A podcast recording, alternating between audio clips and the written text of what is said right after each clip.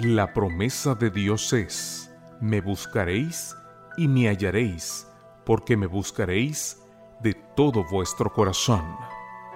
Bienvenidos a Yo estoy contigo.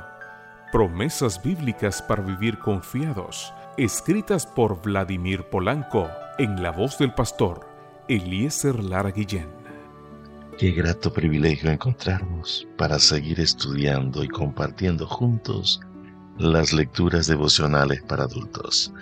En esta oportunidad, hoy, lunes 30 de enero, la invitación de Reavivados por su palabra, que es una iniciativa de la Iglesia Adventista Mundial con la idea de que leamos toda la Biblia en un periodo de cinco años, cada día leyendo un capítulo de la Biblia, que corresponde para hoy al capítulo número 15 del segundo libro de Crónicas. Estaremos leyendo también de Sofonías, el capítulo 3, el versículo número 13. Dice así, el remanente de Israel no cometerá iniquidad, no dirá mentiras, ni se añará engaño en su boca resulta interesante que todo el sufrimiento que hoy nos abate comenzara con una antigua y simple exageración por parte de la serpiente en el Edén. En Génesis el capítulo 3 versículo 1 dice así. Así que Dios les ha dicho que no coman del fruto de ningún árbol del huerto. Pero ¿Era eso realmente lo que Dios había dicho? ¿No comer del fruto de ningún árbol del jardín? Fijémonos bien en lo que dice Génesis el capítulo 2, los versículos 16 y 17. Y mandó Jehová Dios al hombre diciendo, De todo árbol del huerto podrás comer, pero del árbol del conocimiento del bien y del mal no comerás. Solamente había un árbol del cual nuestros primeros padres no podían comer. El árbol del conocimiento del bien y del mal.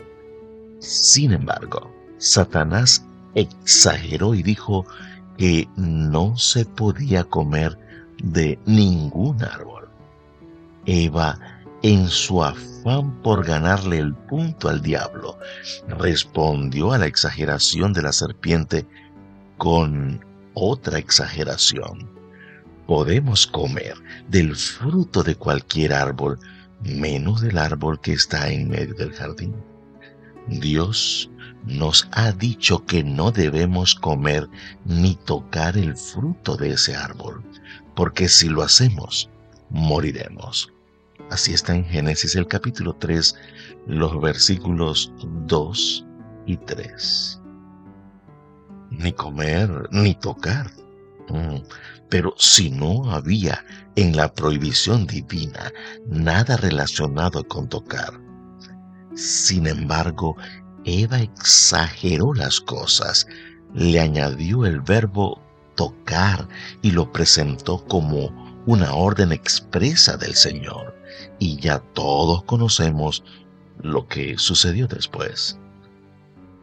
Qué peligroso es pensar que la exageración es solo un pequeño recurso retórico en el que simplemente se agrega algo a lo que es verdadero, sin que por ello quede afectada la verdad.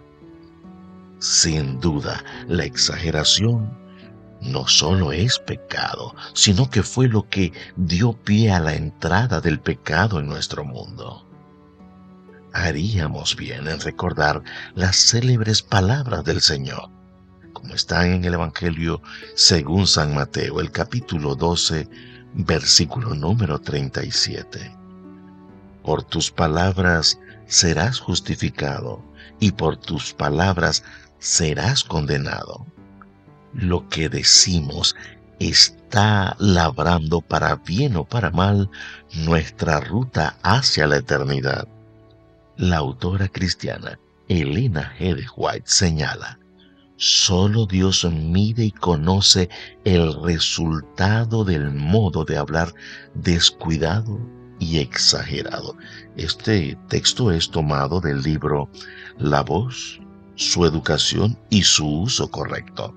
El capítulo 25, la página 142.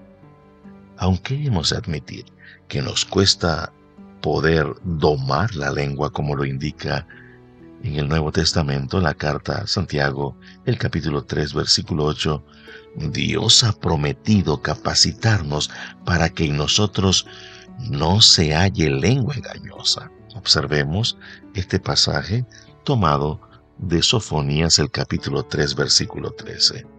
Ojalá que esta promesa sea una realidad en nuestra vida y digamos no a la exageración con este pensamiento. Hagamos una pausa en nuestras actividades, reflexionando en estas palabras. Entonces, acerquémonos al trono de la gracia mediante la oración. Cariñoso y buen Padre, gracias porque en tu palabra encontramos la experiencia, el ejemplo que nos ayuda a comprender que exagerar las cosas no es acorde a tu palabra y a tu voluntad. Pedimos, Señor, que con humildad podamos obedecer lo que tú nos has solicitado, sin añadirle, sin quitarle, pero tener la suficiente entereza para obedecer sin cuestionar tus palabras, sin justificarnos y sin darle oportunidad al enemigo de que aproveche nuestras palabras. Pedimos, Señor, tu bendición, que sea tu palabra exaltada, que seas tú el que nos dirija en los méritos de Cristo Jesús. Pedimos y agradecemos. Amén.